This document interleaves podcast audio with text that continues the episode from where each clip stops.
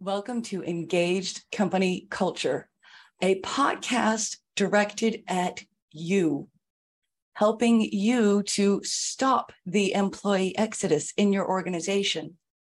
This podcast has three different types of episodes.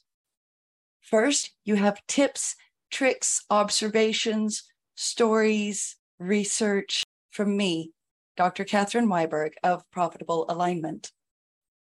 Second, interviews with other consultants, other coaches who are here to serve you so you can learn other tips and tricks to engaging your employees, to stop the employee exodus, to consciously create and continue a company culture where people want to be and where they encourage other people to come to work and to become your customers.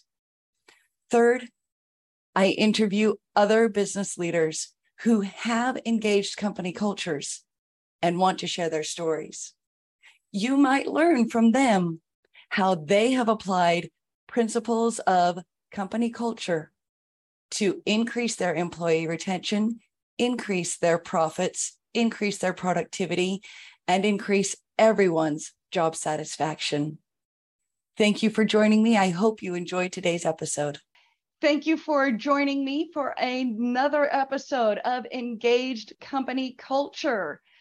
Today's guest is Andrea Michel. She and I, when we first met, just decided we may as well be sisters. Our minds and our hearts are twins in so many ways. We have way bunches of fun talking to each other. So hopefully you will enjoy this podcast episode as much as we do.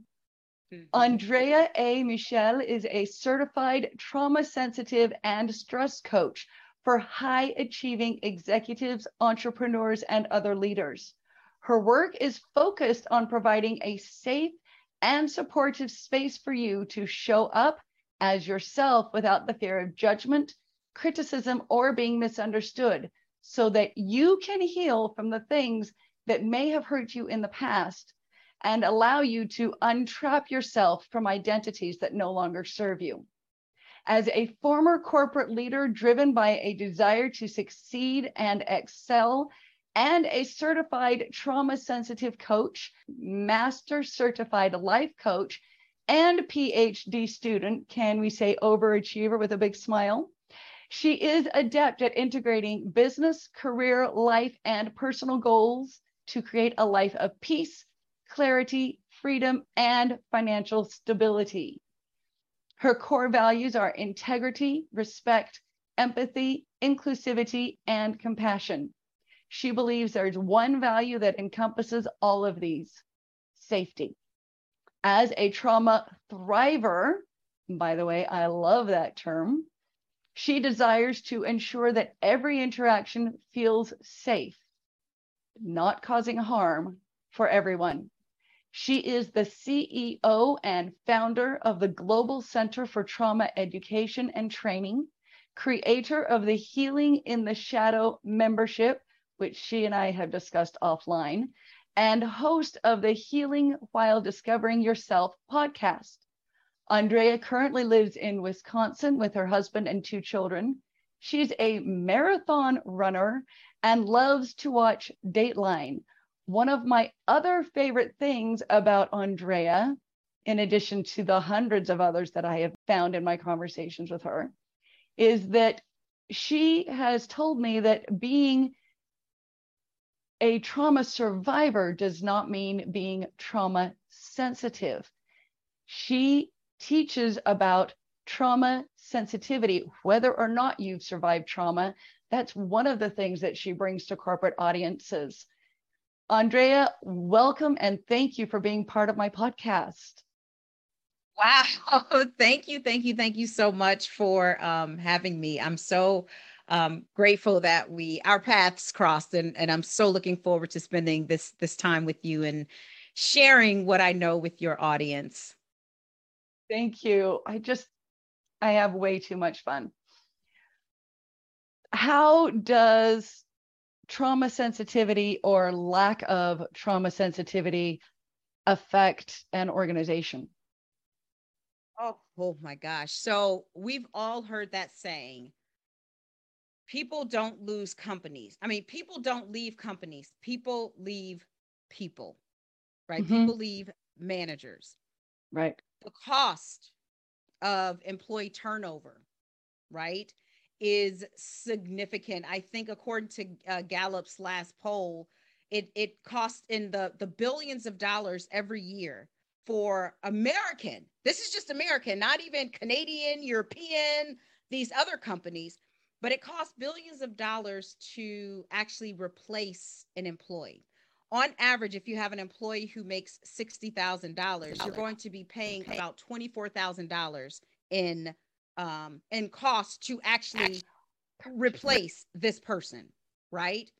And so if we know that people don't leave companies that people leave managers people leave people is basically what we're saying and we already know that it's on average $24,000 to replace people so when we think about corporations not only is there a employee uh, morale cost right because when people are constantly leaving in and out or when they hear about a um, disagreement between a certain manager and a certain department. So now you have potentially decreased employee morale, but then you also have an actual cost that is a direct impact on the company or the organization's bottom line, right? Mm-hmm. And usually what causes the dissatisfaction among your employees, among your team members, is not necessarily the work that they're doing. It's the lack of communication mm-hmm. between mm-hmm. the employee, the team member, and the team leader or the manager. Mm-hmm. Right. And so when we can start with equipping the leaders, the managers, with the tools they need to become better communicators, then we can increase the employee morale and then also directly and indirectly increase the top line over time and for sure the bottom line because you're not dealing with the the cost to actually replace an employee. Oh that is fantastic. Thank you. I appreciate you demonstrating both the soft costs and the hard costs i would like to have our audience understand your current passion and what led you to it please Mm. So I think, you know, one of the things that I heard in um, since I started my PhD program, uh, and a lot of it is mostly research, you know, researching different topics. And I heard someone say, especially when it comes to psychology, that it's not research, it's me search, right? A lot of people who go into the field of psychology do so really motivated to understand themselves better and some of the things that the challenges um, that they have faced. And so, what led me to the work that I'm doing now, which is, um, you know, providing leaders with the tools and education and training they need to be trauma sensitive is based on my own experience um, of number one, trauma, having an extremely traumatic childhood. For those of you who are familiar with the Adverse Childhood Experiences um, test, or also known as ACEs, um, the original ACEs include 10 different um, questions, and you mark, you know, whether or not you've had an experience with them. And the more ACEs you have the higher risk you are for um, other adverse life experiences uh, as well as an early death. Well when i took the original test now the test has been expanded since then to include a number of different things because the original test did not include poverty uh, racism homophobia and all of the things that we're bullying, all of the things that we're dealing with today. But when I took the original test, I scored a nine out of 10. And so so technically from on paper i should be a basket case and this is not to make light of people who struggle with mental health um, issues but based on the research i should be a basket case because of all that i've experienced so what drove me here is number one my own childhood trauma. And number two, my experiences of being a corporate leader before becoming a trauma sensitive coach i spent 15 years successfully climbing the corporate ladder in the accounting and finance industry and within the 15 years of climbing that ladder there were so many times where i was um, either the only woman and for sure the only Black person represented in the room. And there were times when I was sitting around with hundreds of leaders and there was no one else who looked like me. And yet the conversation only went one way without considering my own experiences. And people would say things that um, were rather insensitive. And I didn't necessarily say anything at the time. Sometimes I did, sometimes I didn't. But then when I took a step back, just realizing that it's not necessarily the leader's fault that they're insensitive. And again, everybody's responsible for their own actions and, and decisions and, and what they do. Um, but I started thinking there's there's no school, there's no no training that leaders get when it comes to trauma sensitivity. And as you brought up before, uh, I'm a fundamental believer that having an experience of trauma does not make you necessarily trauma sensitive. So that's how I got where I am. I know that was a long winded answer to your question, but here we are. Long winded doesn't bother me any because we want to understand each other. And as the audience will understand, you and I, we can feed each other all over the place and talk for hours upon hours and enjoy every moment of it. I took the ACEs test before it had the racism and the bullying and the homophobia and such. I don't remember for sure. I think I was a seven or an eight. So, same idea. I should be completely unstable according to the research, but I didn't want to be. Mm-hmm. And I had been. Yep. But after a lot of work and a lot of recognition and even using my own reframe, rewrite, redesign model. Yes. And lots of external help. I am so much better than I was. Yes. I still love that that you do put uh, point out the difference between being trauma sensitive and being a trauma survivor and being a trauma thriver though because yes. I think you and I both could qualify ourselves as trauma thrivers. Yes.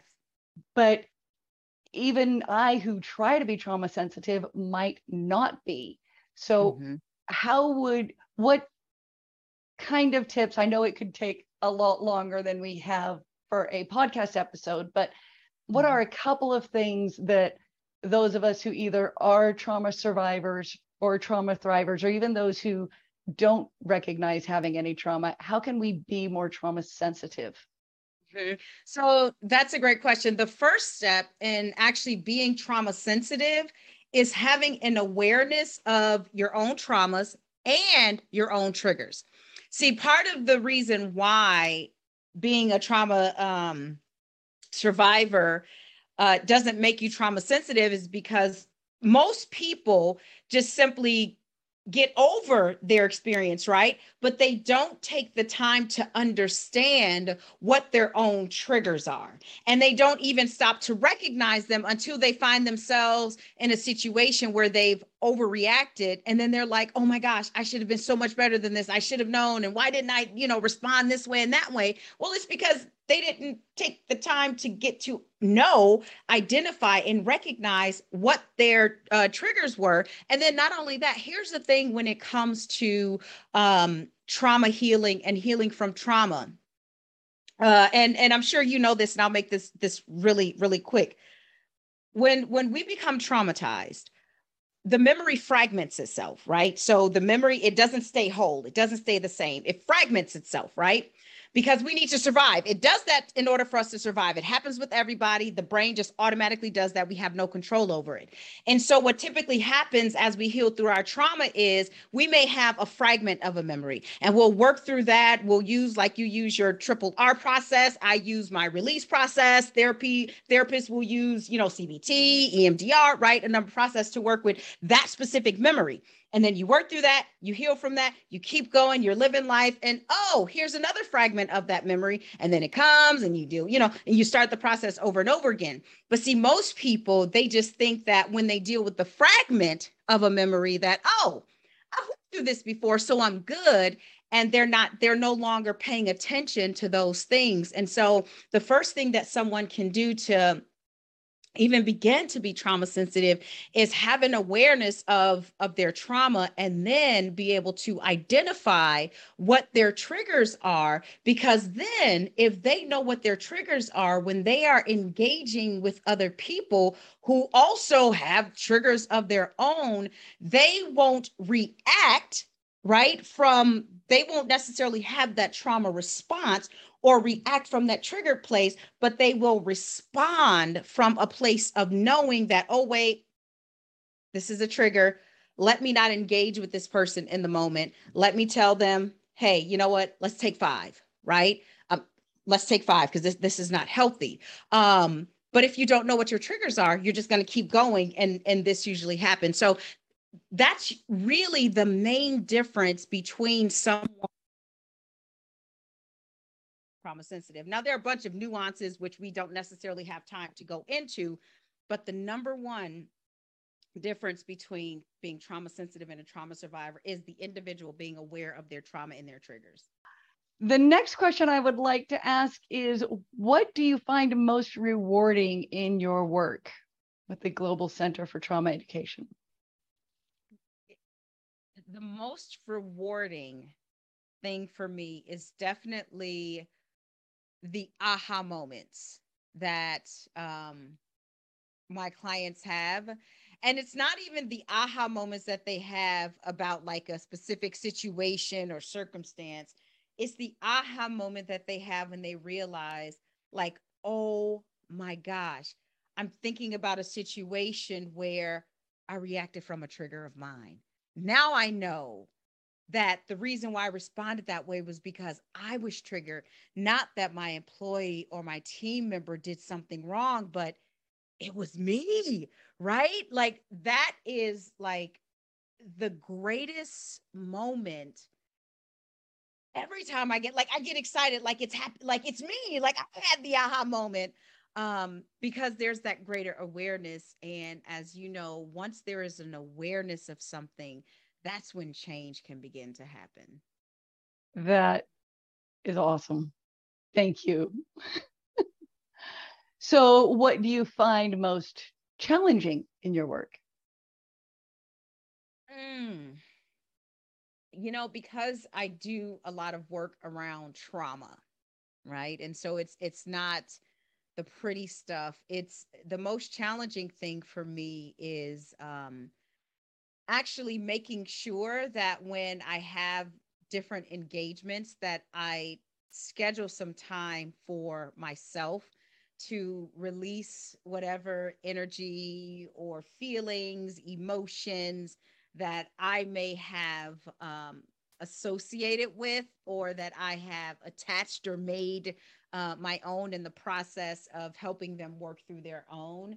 Um, and so that's probably the most challenging is um, not hearing the stories because I'm equipped to do that, but it's not making them my own. And then making sure if I do, then making sure I always, whether I do or don't, set aside time for myself to basically decompress.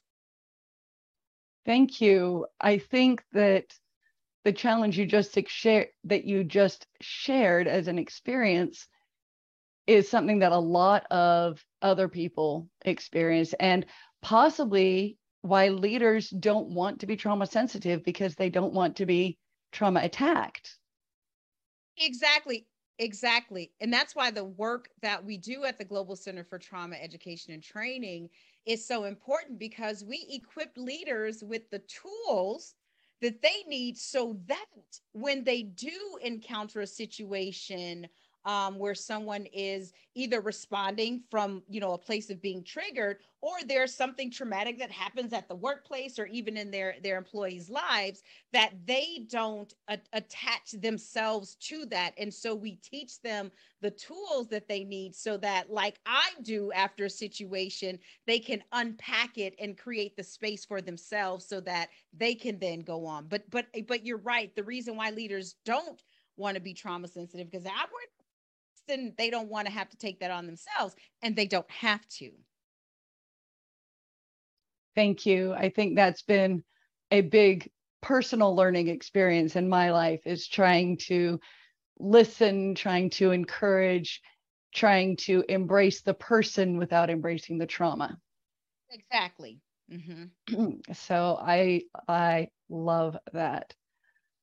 For those of you who are listening and viewing, I give guests an opportunity to choose from a series of questions or give me some of their own so that we can guide our conversations. And one of the questions that Andrea chose just makes me smile because I have a feeling that I know where this is going to go.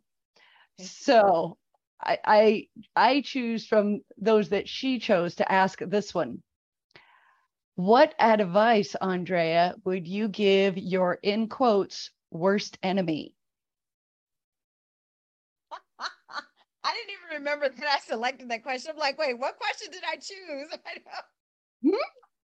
but but this is really going to apply in my mind to an engaged company culture because there are times that employees feel like so and so is out to get me or so and so doesn't like me or so and so is my enemy and turning that on its head, which is one of the things I love to do with my reframe, rewrite, redesign, turning it on its head and saying, This person is my worst enemy. What advice would I give this person? Also, in my mind, gives us the opportunity to look at ourselves and say, huh, what advice would I give me in responding to this? So that's why I got excited about seeing that one in your selection. yeah. You know, the advice that I would give to my worst enemy, and I think everybody can use this advice, is it's not personal. Whatever has happened between the two of us, right?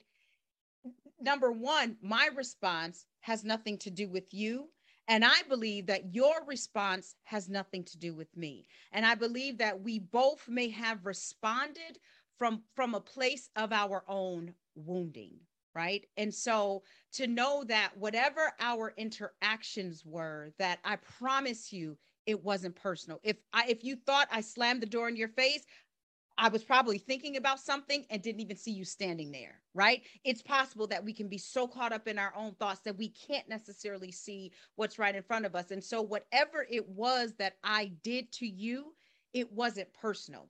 And then, let's say if if there wasn't a situation where I may have intentionally done something to hurt you or done something to you, I still say that it wasn't you. It wasn't your face that I was seeing, right? It was the face of my mother, my father, my my grandfather, my grandmother, my uncle. It was it was the face of someone else who hurt me and you were the substitute for that. So it's it's it's not you and it's not personal. And and and and because I want to make sure that we are both clear, I apologize. I apologize. If I don't know what it is, I apologize for whatever it was that I did. And if you care to share with me what it is I did, I would love to sit and listen and hold the space for that. Thank you. Thank you it comes back to what you were saying earlier that lack of communication creates more problems than anything else. If somebody feels attacked, it is not necessarily because of the person you know it's it's not you it's right the reaction of the person and could very well be responding to a trigger, responding to a situation, having a flashback, whether vivid or feeling only. And it yeah. might have nothing to do with the person. But if you don't tell me that I've hurt you, I can't fix it. Right. And I, I won't know. Yeah. Exactly. Yeah. And, and that's part of being trauma sensitive too, is being able to, in real time, right? See, like, oh, wait, this, what this person is saying to me right now, it, in my opinion, right, if you're the leader, it feels like an overreaction. And I typically don't like to use the word overreact because I fundamentally believe that people believe in that instant that they're reacting appropriately, right? right. And so I traditionally right. like don't like to use that word overreaction because it feels judgmental to me. Now, nothing against mm-hmm. anyone who uses that word. Um, but as a trauma sensitive leader, you will instead of say, "Oh my gosh, they overreacted when I said I needed that report yesterday and it wasn't done." As a trauma sensitive leader, instead of then you reacting to this overreaction, you would be able to, with the proper training and the tools, to take a step back and say, "Oh, okay, this is is is is a reaction that is above and beyond what the situation requires." So perhaps this is not about the report, it's about something else. And there may be something going on outside of work that has triggered this response. So instead of going toe to toe with your team member, your employee, you either take a step back or you say, you know what, I'm going to give you time. Do you need to go for a walk? How can I support you in this moment? Making them feel safe. And then once you make your employees feel safe, they'll then open up and you'd be surprised what they'll share with you. Again, not that you want to be a therapist or anything like that, but at least you create some sort of safety, some sort of space for them to feel like they'll be heard and not threatened like oh my gosh i'm going to be written up because then when they start thinking like that they're not going to be productive at all and then you're going to still lose money because you have to pay them for being on the clock but they're not even productive. Mm-hmm. beautiful. Thank you. In fact the funny thing is i was going to ask you so how would you tell a leader to respond? And you answered already. I love that you have that built in with okay let me see how i can support you. I might need your guidance I need to step away because your reaction is causing a reaction in me and I I want to give space to give you the recognition that life is life and you are human, you're not a machine and let's work together so that we can move forward. That safe place, it's it's part of your overall mission, vision and identity and it's exactly what you're creating through the Global Center for Trauma Education and Training. I love it. And in an engaged company culture is a safe place. It's a place where people want to be, where people get excited about going to work on Monday. Even if you, it, there are many different metrics out there, many different assessments that you can use. I've even created one of my own. But if you look at Gallup's 12 questions, one of them is something to the effect of Does somebody at work care about me? Does my mm. supervisor care about me as a person? Mm. And that's one of Gallup's measures of engagement that yeah. they feel safe. So yes that's that's something i think that we do need to recognize. Realizing that well i want to be important to somebody. Oh maybe so does my employee. Oh maybe right. so does my coworker. Yes. oh how can i be supportive? I agree. Don't be a therapist but be an ear. Mm-hmm. Be at least yeah. somebody that can be trusted. Yeah and even if you're concerned okay let's let's look at because you know i retired from a very successful corporate career um, as a corporate controller uh, in the accounting and finance field spent 15 years in in that. I have my mba um, so i'm very well versed versed in the language of business and and now with, with working towards my phd in the language of psychology and all of that. But let's take a step back doc, dr catherine and, and let's say we look at this from a pure business numbers perspective. Here's the thing. When you look at a balance sheet it has your assets your liabilities and your owner's equity which is the value for the shareholders in the company right? The largest asset of any and every organization is the people. Absolutely. Because without the people, nothing happens.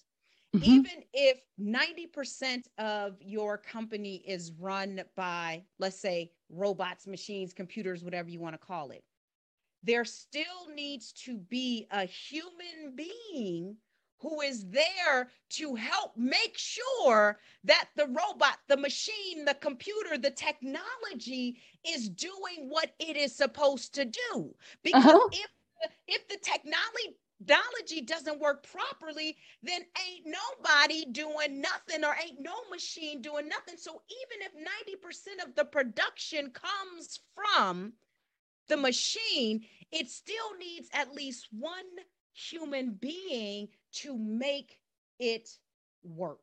So when we look at an uh, engaged company culture, when we look at a trauma sensitive organization, the heart of, of all of this is ensuring that your asset, your people are taken care of.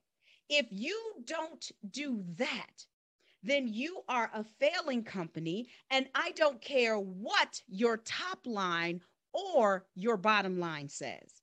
You have to pay attention to your assets. Your people are your largest assets, whether it reflects it on the balance sheet or not, because without your people, without your employees, nothing gets done. Yes, I just find myself wanting to jump up and holler. That's absolutely, absolutely right. I just had to throw that out there for your people who are like, yeah, but she's a psychologist and all. Yeah, I'm working towards it, but I do have, I'm very well versed in business and I know how it works and I know the impact that it can have on the, like I said, top line and bottom line. Well, and I love that you brought that out. In fact, I think that that is the perfect consolidation of our talk. I just think you summed everything up so concisely and beautifully. I will put in the show notes how people can reach you, but let's have you say it right here. What's the best way for people who want to learn more about making their organizations trauma sensitive and gaining trauma education and healing through your global center how what's the best way for them to find you? So the best way for them to learn more about what we do at the global center for trauma education and training is to go to global center for trauma.com that's global center for trauma.com so they can go there and learn more about what we do at the global center for trauma. If they'd like to um, get more information um, and engage in our certifications. We have a, a, coaching certification and then an organizational certification or distinction. Then um, there is a spot on our contact page. They can uh, submit that information and then we'll be in touch with them. We're also on, you know, LinkedIn, we're on Instagram, we're, we're on Facebook, we're on all the social channels. But if they are interested um, in becoming a trauma sensitive organization, the best way is to either go to the website and submit a contact form, um, or they can send a DM on, on social media. However, we're slower responding on social media. The website and submit the contact form is the quickest and probably most uh, efficient way. Oh, that is brilliant. And for everybody who is listening or viewing, that will be in the show notes. Andrea, Thank you. You have been a total joy. I always love talking to you. Same. Everybody who has listened or viewed, thank you for enjoying this episode of Engaged Company Culture. If there is someone you know who wants to learn how to become a more trauma sensitive individual or help the organization become a trauma sensitive organization, reach out to Andrea Michel. If you want additional help with your alignment in your organization to create natural profits, reach out to me, Dr. Catherine, of Profitable Alignment, and we will take care of you. Thank you so much and have a wonderful day. Thank you for listening to or viewing today's Engaged Company Culture episode. I hope you have enjoyed the episode. I hope you have learned something and have something that you can apply today to engage your company culture and encourage your employees to enjoy work, looking forward to Mondays instead of only looking forward to Fridays. If you liked this episode, please share it with someone else you know.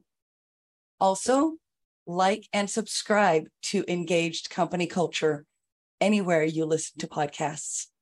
Thank you and have a wonderful day.